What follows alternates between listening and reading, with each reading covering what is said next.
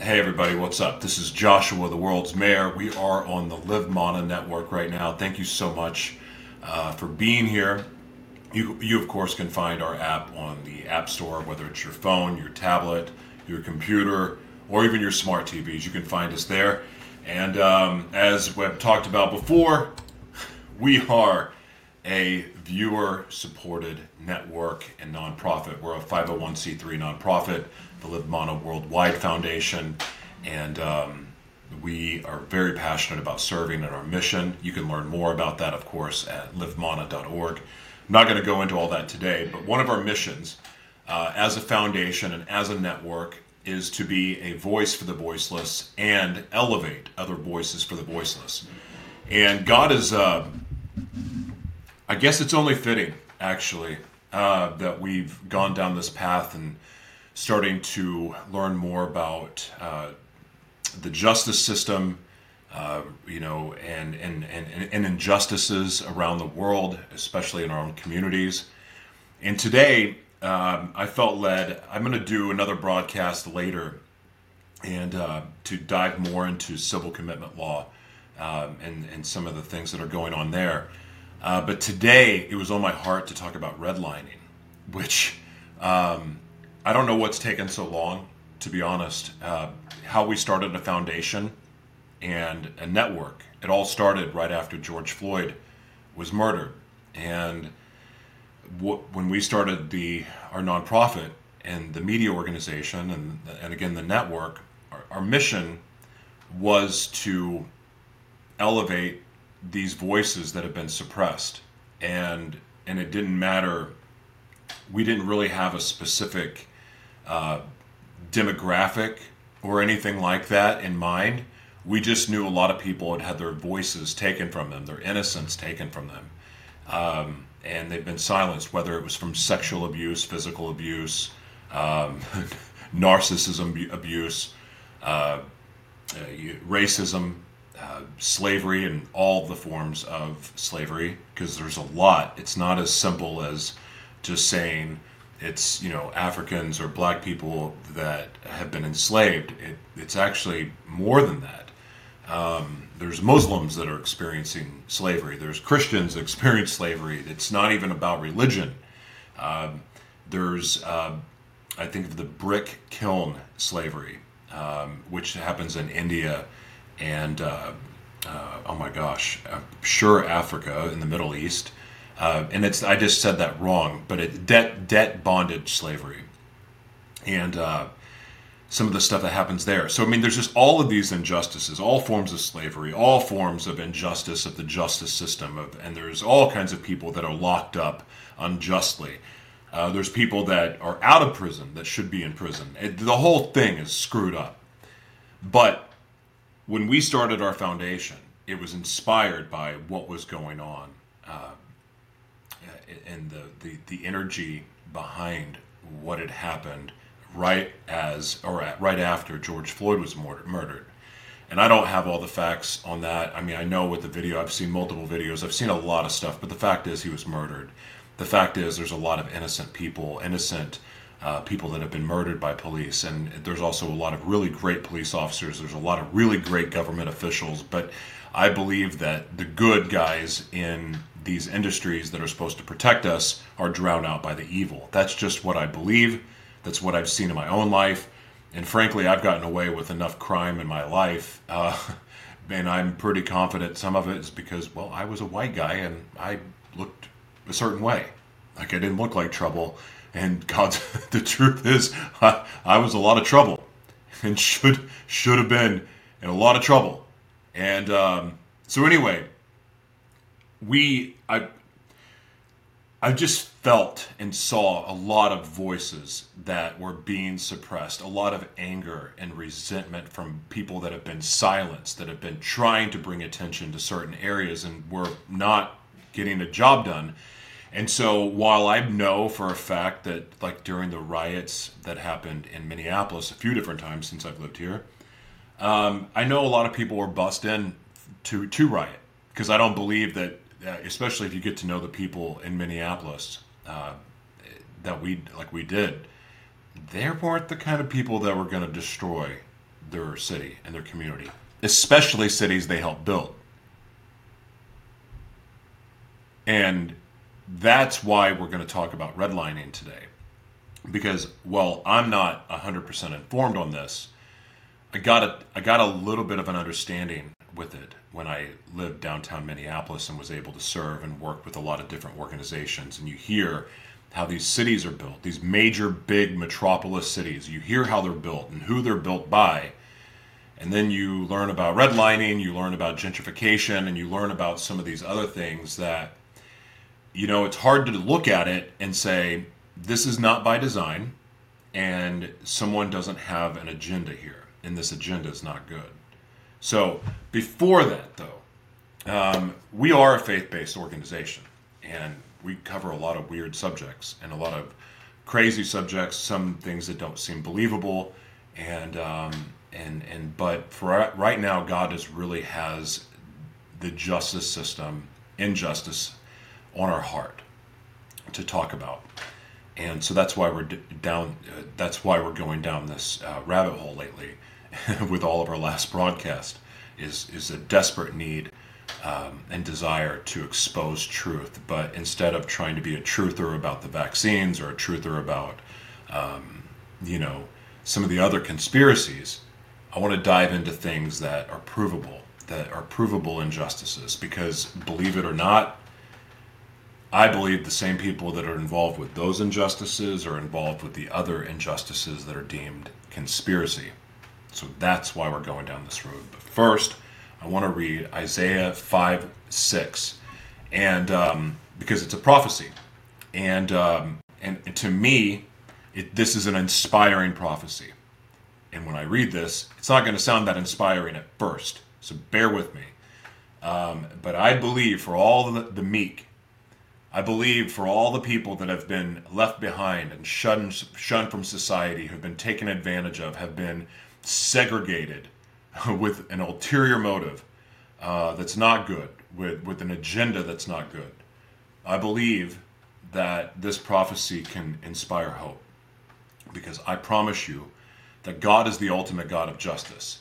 And there's no riot that I could start or no protest I could join or even start myself. There's no there's nothing that I can do on my own or I believe on our own as people can do. I believe that God can work through us in a collaborative way to work together in a way that brings truth and brings a spotlight to areas that most the powers that be don't want to light on. I believe that it's through God that we are going to do this, and um, and and through really expressing the love of Jesus, the being the hands and feet and the mouth for Jesus. Um, which I've never actually heard being a mouth for Jesus, but you know, the Holy Spirit will speak through us. So I believe we can be the mouth for Jesus too. So let me dive into this. Heavenly Father, thank you so much uh, for the opportunity to broadcast. Thank you for the people uh, that are watching and listening right now. And I pray, Holy Spirit, that you speak through me and allow me to speak words of wisdom that inspire, motivate, encourage, and give hope. I love you.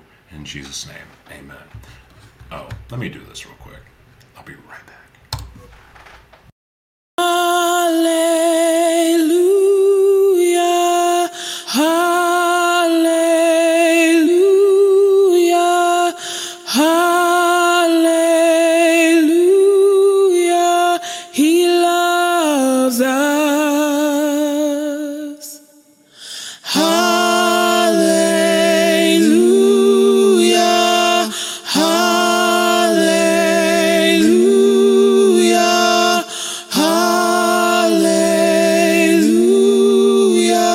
He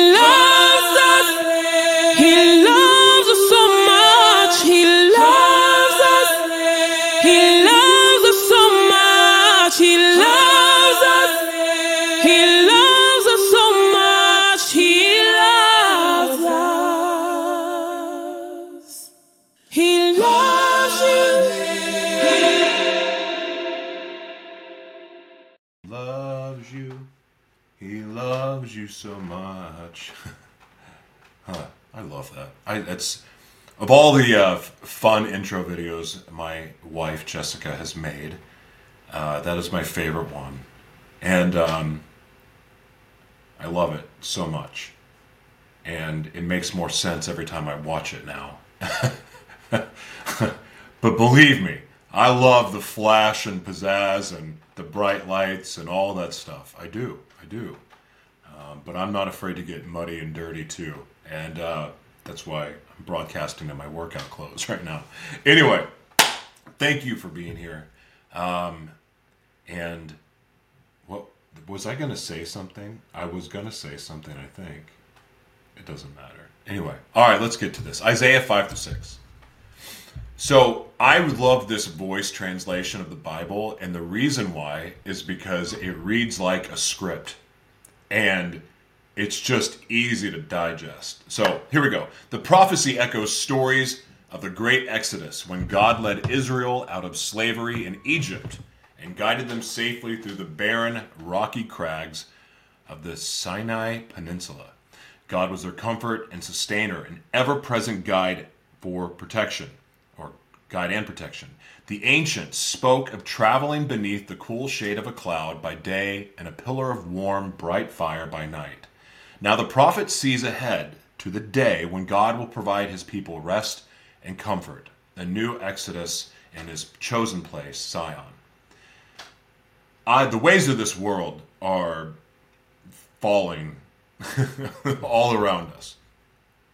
And I want to give encouragement today to everyone that has been fighting the fight, has been living in the upside down kingdom, which is means you live the opposite of what the world uh, wants you to live or how it wants you to live.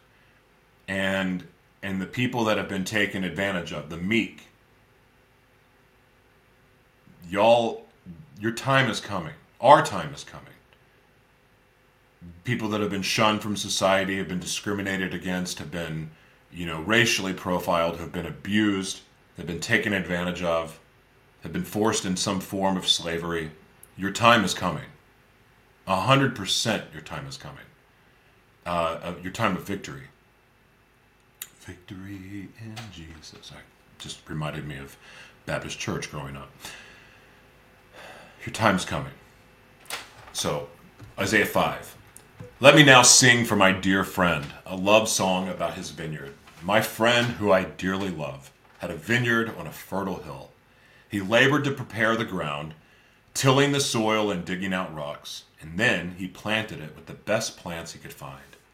In its midst, he built a watchtower over it and cut out a winepress in the hill in the hill nearby. Then he waited, hoping it would be beautiful and bountiful but the vineyard produced only wild, bitter grapes. The eternal ones. That's it. Enough. Now you live in my special city, Jerusalem. You people of this choice country, Judah, who's in the right, me or the vineyard? What else could I possibly have done to make it flourish? Why, when I had every reason to expect great beauty in bushels of grapes, did it yield only wild, bitter fruit? I tell you what I'm going to do, what I've determined to do in my vineyard. I'm going to take away its protective fence and let the deer, raccoons, and rabbits devour it. I'll break down its wall. Let the vines be eaten and trampled. I will set it up for destruction. Do no pruning, no tilling, and it will be overrun with nasty briars and thorn bushes, and I will even order the clouds not to water it. So here, the vineyard of the eternal, the commander of heavenly armies, is the house of Israel, his special people. And the shoots and buds he nursed so lovingly along are the people of this choice country, Judah. He expected a paragon of justice and righteousness, but everywhere injustice runs blood red in the streets and cries echo in the city. Oh, how bad for those who hoard property and wealth buying up houses and fields right and left until there is no place left for anyone else. That sounds like Bill Gates. Until there is no place left for anyone else, you will find yourselves very alone in the midst of this great land. I was there when the Eternal, the commander of heavenly armies, told us what to expect. The Eternal One said, Make no mistake about it. Many houses will be abandoned. Grand, beautiful houses with all the luxury will echo empty. Huge investments in 10 acre vineyards will yield tiny dividends, mere gallons of wine. Prime property planted with plenty of seed will grow a nearly worthless amount of grain. Oh, I can't help but groan for people who rise and drink without stopping from early morning to take evening until their passions and emotions burn within them. They entertain themselves with lyres and harps, uh, tambourines and flutes, and plenty of wine at their feast. But they don't think for a minute about all the Eternal has done. They don't stop to consider the work of his hands. The Eternal One said, Make, make, make no mistake. My people are headed for exile because they never took note. Even the most honorable among them will endure hunger, with the majority will be parched with thirst. Make no mistake, the force of death is insatiable. The great gaping grave is opening wide to swallow whole Jerusalem's opulence and pageantry, her whole noble citizens and common folk, all raucous revelry. Human beings will cut down to be cut down to size, one after another those who walk around with their noses in the air will all be humiliated. By contrast, the Eternal, the commander of heavenly armies, will be high and mighty because he judges fairly. The Holy God will be shown to be so because he does what is right. At the time, Jerusalem will become a pasture where grapes, where lambs graze, and foreigners will eat in the ruins where the wealthy once died. Let me do that again. By contrast, the Eternal, the commander of heavenly armies, will be high and mighty because he judges fairly. The holy God will be shown to be so because he does what is right. At the time, Jerusalem will become a pasture where lambs graze, and foreigners will eat in the ruins where the wealthy once dined. Oh, how terrible for those who drag their guilt around, worthlessness and wrongdoing in tow. They sneer. Well, where is he? Let him be quick about it. Let's see the business of the Holy One of Israel. Let's see what he has in store so we know what it is. Oh, how terrible for those who confuse good with evil, right with wrong, light with dark, sweet with bitter. Oh, how terrible for those who think they're so wise, who consider themselves so clever. Oh, how terrible for those heroes who can outdrink anyone, those champions who take pride in mixing drinks, those judges who set the guilty free in exchange for a little something, all the while denying the innocent what they deserve. Therefore, as fire eats up the stubble and dry grass is engulfed by flames, so it will be for everything they count on for the future. Their roots will rot, their flowers will wither and fly away like dust. For those they refuse to accept the law of the Eternal, the commander of the heavenly armies. They derided and disparaged the word of the Holy One of Israel. It's no wonder the Eternal burns with anger at his people. So he raised his hand against them and crushed them. So what the whole earth rang with the blow, and you couldn't move without stumbling over their corpses lying like trash in the street. Despite all this, he was still very angry. His hand is still raised, he's not done yet. He will signal to distant nations and whistle for their armies, unleash the dogs of war. At breakneck speed they will come, a war machine like no other. Never tired, never weak, no one needs to rest or sleep. Not a belt needs tightening, not a sandal strap needs fixing. Their arrows have been sharpened, their bows have been bent, ready for action. Their, their horses' hooves spark like flint, their chariots' wheels spin like whirlwinds. Their roaring is deafening like a lion, like a pack of roaring lions.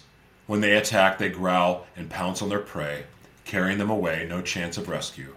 On that day, they will roar over his people like roaring angry sea, and the land will go sorrowful in the dark. The light escaped the clouds of war. So, that's a lot. Um, let me see if I want to go on. Okay. Yeah. In the same year that King Uzziah died, I saw the Lord sitting on the grand throne way up high with a flowing cape that filled the whole temple. Bright, flaming creatures waited on him. Each had six wings, two covering its face, two covering its feet, two for flying. Like some fiery choir, they would call back and forth continually Holy, holy is the Eternal, the Commander heavenly armies. The earth is filled with his glorious presence. They were so loud that the, doom, the door frame shook, and the holy house kept filling with smoke. Isaiah said, I'm in for so much trouble. I'm ruined. I'm just a human being, fallible and stammering. My lips, my lips are entrusted with filth, and I live among people just like me. But here I am, and I have seen with my own very eyes none other than the King, the eternal commander of the heavenly armies. Then one of the flaming creatures flew to me holding a red hot ember which it had taken from God's table, the temple altar, with a pair of tongs. The creature held it to my lips. Flaming creature said, Look, with the touch of this burning ember on your lips, your guilt is turned away. All your faults and wrongdoings are forgiven. Then I heard the Lord's voice Whom shall I send? Who will go for us? Isaiah said, Here I am, send me. The Eternal One said, Go to his people and say, Keep listening. Do not be, but do not comprehend. Keep looking, but do not understand. Make their hearts hard, their ears deaf, and their eyes blind. Otherwise they might see and their eyes otherwise they might see with their eyes, hear with their ears, and understand with their hearts, and then turn and be healed. How long, Lord? Until cities are in ruins and houses sit empty, and the land has become a wasteland. You see, the Eternal has determined to move the people far away. Place after place will be completely abandoned, and even if just a tenth survive, it will be burned again. Imagine a terebinth or an oak. Once it is cut down, the stump remains. The holy seed remains in the stump. In the stump. Whew! That's a lot. That sounds like a lot of doom. But I believe with all my heart that is saying, yeah, there is doom coming. The wicked will have their time, and God's people will have theirs. And it's two different destinies, two different fates all together. Don't give up. Don't give up. There are so many people that are just hurting right now. And there's so many people that are wanting to give up and their backs against the wall and like where are you god? Where's my blessing? Where's my breakthrough? I'm losing my job. My health is bad. My my family's a wreck. You know i've seen all this evil happen before my eyes. I'm i'm noticing that like i'm just being lied to by every media outlet possible. Like no one's telling me the truth. What how is this happening? How is this happening god? I don't if you're not asking that i i, I don't know what you're paying attention to course i quit watching the news a while ago but i do have a phone and i see i see what's on my phone all the time but anyway so i want to get to this injustice because these these are the things that I believe. Like, so, oh, now I remember what I was going to say before I read the Bible verse. All of these things, like, hell will break out on earth. Hell. And we already live in some level of hell anyway. I believe that with all my heart. But it doesn't mean that God's power can't work through us, even though we're in some level of hell. All of you who have been taken advantage of, all of you who have been robbed, have been have, have had innocence stolen. God's going to make all of that right. God's going to make these injustices. Like you ever wonder how the world like why the world works the way it does?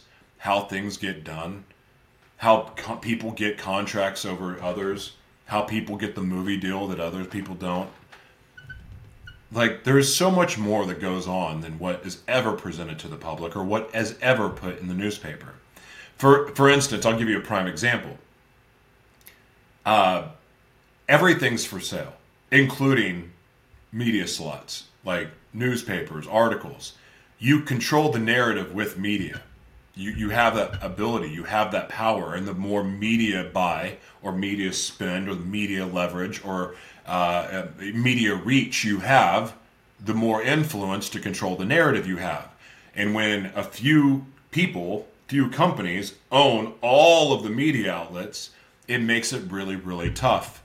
Why we are so passionate about teaching media is to help take the power back, to help take the control that others have over the narrative and give it to truth tellers. This is why we teach what we teach.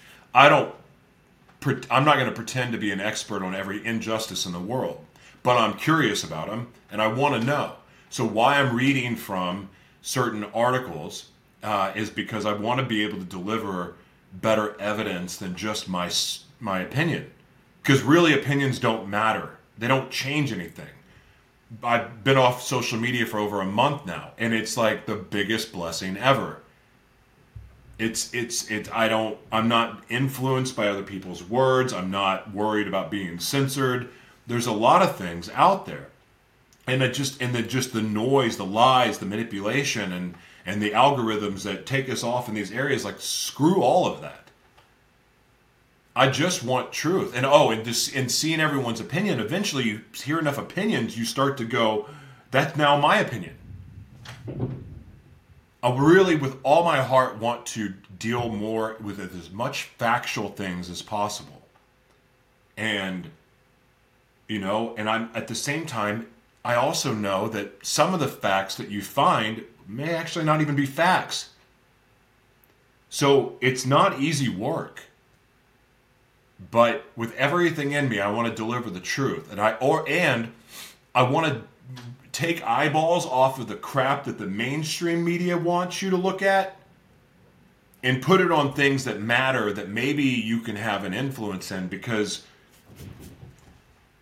I think I hate segregation. I, I'm not a fan of it. I don't like seeing neighborhoods all stitched up like this is the Italians, this is the Jews, this is the African Americans, this is Hindu, this is I don't like that. Like I so randomly I live in the most white town in America, I think, except for my neighborhood for some reason is the most multicultural it's like living in LA on my on my street. It's kind of crazy. But i love it. I love it. I love it when my kids are surrounded by people from different ra- that are different races different religions different belief systems different ethnic backgrounds different like i love it socioeconomic background i want them to be around wealthy people but i also want them to be comfortable around the poorest of the poor because I want them to have a heart for the poor. And they do. So, if you don't know what redlining is, well, this is going to give some context, but instead of just talking about all the things it is, here are some potential solutions. So, this is called uh, Three Ways to miti- Mitigate Redlining Risk. Three ways to mitigate redlining risk by Kimberly Boatwright. That sounds familiar.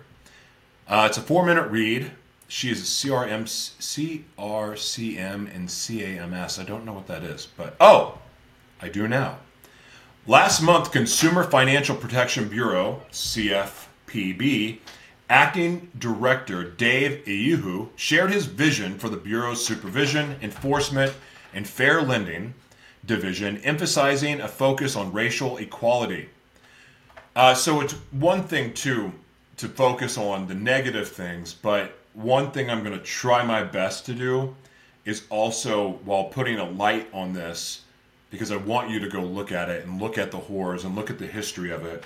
But then also understand the solution because if you can support the solution, then the solution has a better chance of gaining traction and actually stopping it. So I don't want to focus only on negatives here. I hope that changes because tomorrow I may talk about something completely negative and fun solutions here. He also plans for the CF, CPFB CPFB to look more broadly beyond fair lending to identify and root out unlawful conduct that disproportionately impacts communities of color and other vulnerable populations. There's some poor freaking white people too, by the way. This is not, but, but, redlining, which is basically it's a literal term of mapping out and taking the red line of saying, okay, we're going to lend money to every neighborhood community other than this, other than this red line area. And in this red line area, we're not putting money there. Well, guess who lives in that red line area? Minorities, predominantly. And when you get into the history of redlining and the history of gentrification, and you look at the history of who's built our cities, it's all those people that live in the red line. So these wonderful, beautiful apartments and beautiful homes and beautiful, and, and, and the, the people that build America's cities are the very people that are basically written out of investments. That's it in a nutshell. And it's bullcrap. Because what it does is it kills people's hope. It's the same way with the um, the civil commitment. Like there is people when you lose hope, it's hard to even go God can do this. God's going to take this from me. God's going to, to step in. When you don't have hope, like why even live? It like it, that, and that's the attitude and people that lose hope do in their life. But that's not that's not truth. I mean, it's happening to people, yes. But God is a God of hope. And He created us all for an amazing purpose, and that amazing purpose is full of hope because you need that hope to fulfill your mission and what you were created for. And there's a lot of people in certain communities, especially in North Minneapolis, in St. Paul. But I mean, it sprinkles out to other areas that I'm not even familiar with. But I mean, there's areas Chicago, New York, Los Angeles. This happens everywhere. And like and that's why we have generational like criminals generational addiction issues and generational abuse issues. There's a reason why like i got to speak at an event called the power of we in chicago. And i god bless lauren harris for his vision for creating that. Uh, it, it's an amazing event and it was eye-opening for me getting to see, uh, meet several kids that live in the inner city of, of Chicago and how they're bused to school. And when you hear about not the normal suburban bus ride that takes five minutes, no, we're talking hours. We're talking kids not getting sleep, not being able to eat, not getting proper nutrition. And this is in Chicago. Chicago is not exactly a poor community. People, I say, yeah, there's poverty, sure. There's a lot of homeless, yes. A lot of violence, yes. But there's a lot of stinking money in Chicago. Same way with Minnesota. But I get got to meet those kids and hearing their stories, and then hearing from some of the kids that here I am, like I'm an African American kid, and I'm growing up in one of the Section Eight areas, the the the the you know where they have the government housing and and here it is and i'm aspiring in my community to be a doctor to be a cop to be an attorney to be a talk show host to be any anything that is an education a government job whatever. And then people in their own family and community like who do you think you are? Do you think you're better than us? Because of this generational sickness that carries over into other areas of life. It's it's disgusting. And it and it and it's it's like we're cursing future generations with that. It's like if I'm not a healed father, even as a white man, okay, I'm a white man, the best thing to be in America, or it used to be. I think it probably still is. Because we get away with more than anybody. We just do. It's factual. There's actually there's I know that there's studies that actually prove all this. Uh, for some reason, that's just the way it is, and and the way it's been. And maybe it's changing, but the fact is, I know I've gotten away with multiple crimes because I am white. That I, I know it. Gotten out of speeding tickets because of it. I know what some of my African American friends deal with. And they're like the patron saints of amazing. They're awesome people. And they're dealing with it. So it's it's a it's a real problem. Okay, I'm gonna keep I'm gonna go on here. I, I lost my train of thought. Redlining is one such area that has received a lot of press over the last year. From town halls and academic studies to state investigations, there's been no shortage to, of coverage. And according to the publications like the American Banker, it's, like, it's likely to receive attention from CFPB in the months ahead. Redlining takes its name from the practice of outlining high risk lending areas, typically minority communities, in red on maps. The term dates to 1933 in a program designed under the New Deal. Facing a housing shortage in the U.S., the federal government began a program designed to increase and segregate America's housing. As a result, white middle class, lower middle class families were able to buy homes in the suburbs while African Americans and other people of color were left out of the new suburban communities and pushed instead into urban housing projects. In 1934, the Federal Housing Administration was established and further segregated efforts by refusing to insure a mortgage in or around African American neighborhoods. This this is how like hope is taken. Like, oh, I'm not going to get a loan, so why try? Why put in the extra effort if the game is rigged against me? Would you if you would you want to play me in Monopoly? And this is probably a terrible example, but if you, would you want to play me in Monopoly if you knew that you were going to lose? Would you want to play Monopoly with me if I get to start the game at $20 million and you get to start with $200? Would you? Would you want to go to work if, and, and oh boy, uh, this, this is a whole other one, but would you want to go to work if you knew the people around you were getting paid 10 times what you were to do the same job? No. Eventually would ruin your wreck your spirit. Why would like if you if you just know that you're going to lose, like why would you do it? You find something else. Well, and a lot of people go to crime because it's the only chance they have. Because who wants to live paycheck to paycheck? Who wants to live off government benefits, really? It's not like you're getting a lot.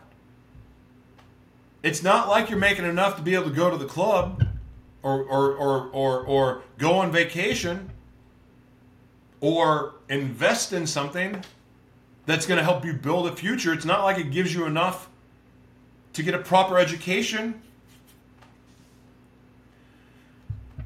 For an example, wait, redlining was outlawed with the Fair Housing Act of 1968, but it still occurs today often as a result of misguided marketing efforts.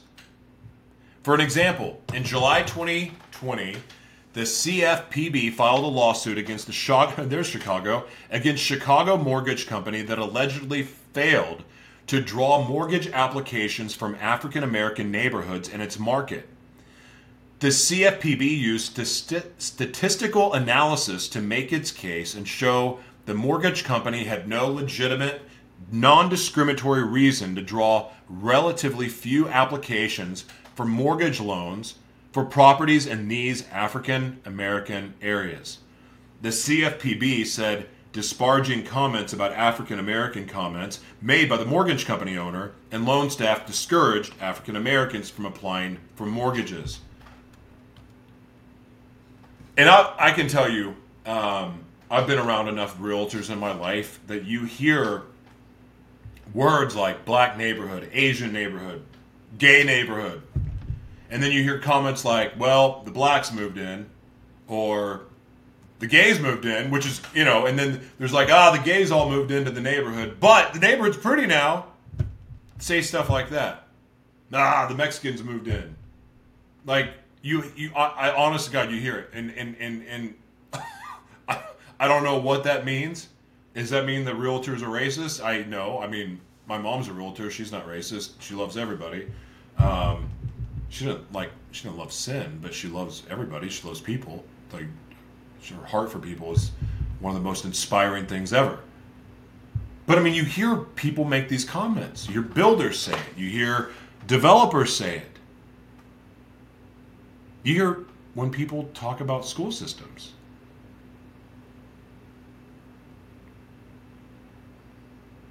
I mean, is that is it just because all of this is like hardwired into our DNA to just accept this the way it is and like that's how it's been? Like why why would we go, oh that's a black neighborhood and just like accept it? Because when you say, oh it's a black neighborhood, you imme- I, I I would I mean what's your first thought? Do you think of South Central? Do you think of Watts? Do you think of the crack houses? I mean, maybe it's because I watch too much, like, you know, too many documentaries on Iran Contra and like all on all of that stuff. But I mean, like that's the first thing that I think about of what it's trying to say. Like, or they're associated with each other, whether it's loosely or firmly. I don't know. It's, it, it there's a problem with it. Like, why do we just go, okay, well, that's the way it is without wanting to know why? Why? Okay, more recently, the National Fair Housing Alliance and other fair housing organizations filed a suit against Redfin, an online real estate service. It claims that Redfin's minimum home price policy discriminates against sellers and buyers of homes in communities of color particularly in the metropolitan areas where they do business. It claims that Redfin's minimum home price policy discriminates against sellers and buyers of homes in communities of color, particularly in the metropolitan areas where they do business. As a result of the policy, NH NFHA says Redfin is far more likely to exclude non white zip codes from its service area.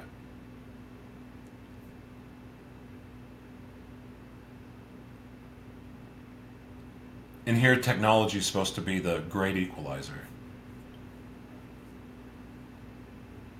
I, my brain immediately sees this and goes, okay, well, if they can do that, what other ways can they weaponize technology? Here we go. We have solutions now. Well, well hold on, wait.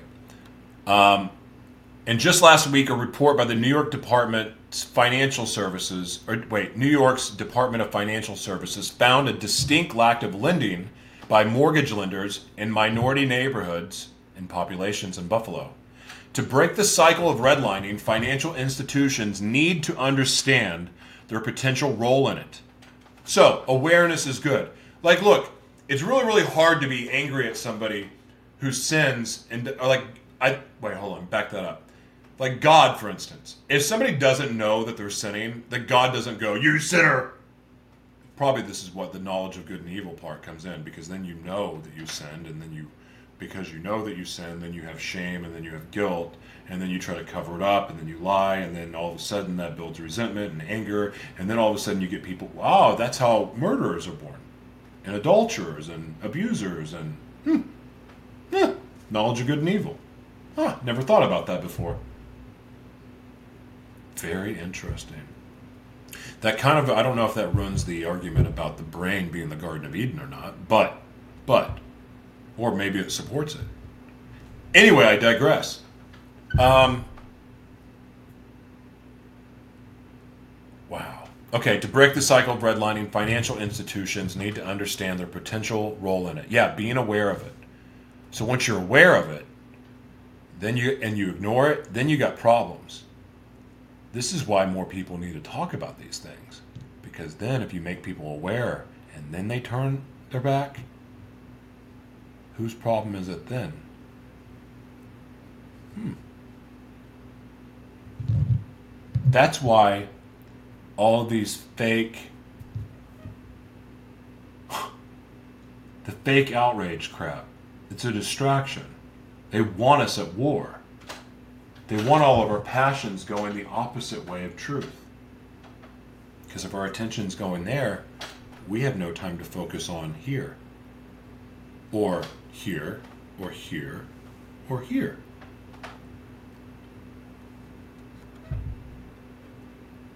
Okay, let's look at three. Well, I'm going to finish that part. So, to break the cycle of redlining, financial institutions need to understand their potential role in it. Florida's need to study fair lending enforcement actions, reviewing their lending data, and take proactive actions to create fair and equitable marketing plans, products, and services. These need to be designed to appeal to and attract all consumers. Let us look at each of these three mitigants. Enforcement actions. As compliance professionals, we often hear our business partners and management brush off enforcement actions against others with comments like, That's not our regulator. They're so much larger than us. We only market our brand. But looking at the last year of headline making enforcement, size, and regulator were not key factors. Complaints, lending data, and marketing efforts drove investigations. The average marketing department isn't trying to redline, but it can be unintended there can be unintended consequences. Zip code targeting, online marketing, and social media feed algorithms are designed to drill down into consumer wants and needs. Well, that would be a pro. It's sold to us as a pro, right? Well, evidently there's a con to it that's not talked about. However, as we learned from HUD in its 2019 case alleging that Facebook was engaged in digital redlining, not showing ads to users based on their interest, gender, and search history or zip code, even when not intended to be discriminatory. It's still redlining. Hmm. Did your financial institution review its marketing practices and make any needed adjustments back when HUD brought this case against Facebook? If not, your institution is not acting proactively. Marketing can cause other compliance headaches. Just think about nine financial institutions, all different sizes, that were the subject of CFPB and ensued consent orders in 2020 for deceptive advertising practices for VA guaranteed mortgages that contain false, misleading, and inaccurate statements. Lessons, lessons like these should guide FIs as they work to enhance their fair lending programs. Fair lending data. I have been bro- I have a, been a broken record telling financial institutions that they need to know their data so they can tell their own stories. This is true for redlining as well as HMDA, consumer lending, small business lending, especially the Paycheck Protection Program, fee waivers, complaints, and other areas. Knowing what you have done allows your FI to recognize where it has been so proactive changes can be made to get you where you want to go. If marketing or an indus- eh, if marketing or an industrious loan officer has created a REMA, reasonably expected market area by design or by accident, it is time to own it banks may need to decide if it qualifies as a new assessment area for CRA purposes. The credit union needs to know if it will work in its footprint. A gap analysis or market study may be needed to understand the positives and negatives of moving into the area. Either way, it needs to be documented and reported on, and there must be a clear decision by management on how it will be addressed. We are often asked, how do I even start to identify if I have redlining issues? Data analytics is top of the mind. As FI, as an FI, it is important you have reliable access to trusted data and leading edge data solutions. Engaging the right partners will allow you to respond to unfolding change quickly and efficiently. Proactive actions. Lending compliance is always evolving, and financial institutions need to be prepared to grow as well. The best way to accomplish this goal is with a strong lending compliance program that can quickly and thoroughly adapt and respond to any lending compliance risk. At a, min- at a minimum, programs should have great leadership from board and senior management. That's every business. Mechanisms for managing the compliance risk. I think every business needs that too. Three lines of defense that work together efficiently and collaboratively. Now, I've never heard of an idea like that, and I love it. Good lending data that goes beyond HMDA and CRA.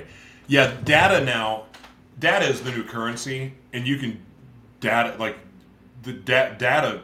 I mean, every sports team has gone to analytics because of the data. Like data doesn't lie. It's it's a it's it's pretty spot on, and you can notice patterns uh, and trends. Obviously, you can identify it. How they're able to how some people believe that predictive crime is actually a great science. I mean, I mean, they, they, it's because of the data. And they've been pretty good at predicting certain crimes. Now, going back to what we've talked about with, um, uh, gosh, that it just civil commitment that does not want to fly off my tongue. But talking about civil commitment stuff, a lot of that's based on predict a crime, but it's humans predicting. I personally, this sounds scary, but I mean, I would trust a computer predicting a crime uh, before I would a human, especially when it's psychologists and psychiatrists that are doing the predicting. That's dangerous.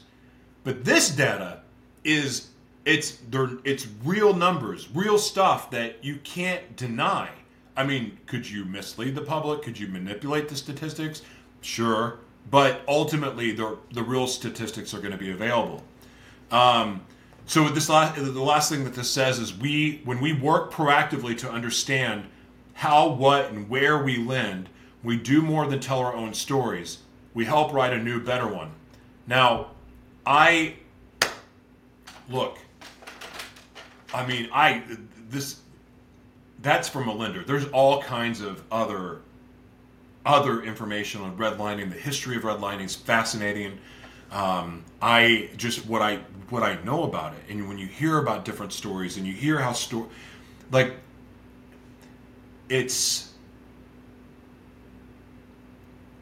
there's got to be a better way.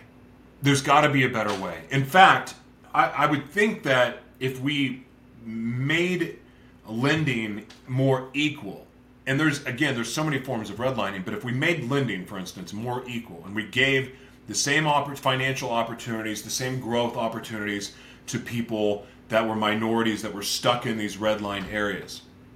Even though they're supposed to be illegal, they're very much real and they very much happen and it's happening all around us. That we may not have the extreme housing prices. Will there be some multi million dollar homes? Well, yeah, of course. But are there going to be these 400 million, 200 million, 100 million dollar homes? Maybe not. Because obviously someone is getting wealthy off these practices. These practices are not just about just being racist. They're also, I guarantee you, that there's there is a financial incentive to doing this in their mind, or they wouldn't do it. There's a financial there's a financial insistent and, and there is a financial benefit for most people that are doing the injustice or a selfish one, but that typically bleeds into financial. So,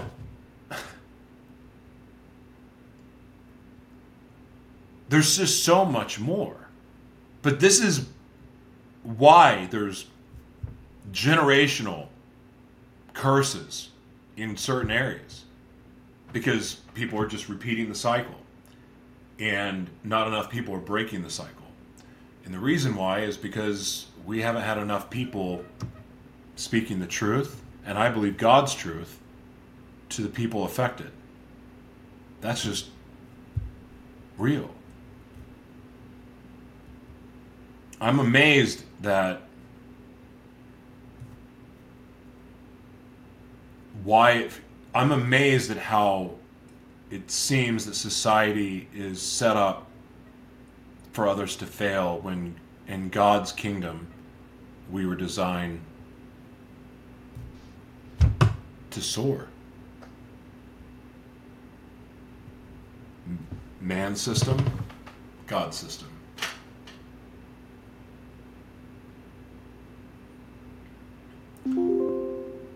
So,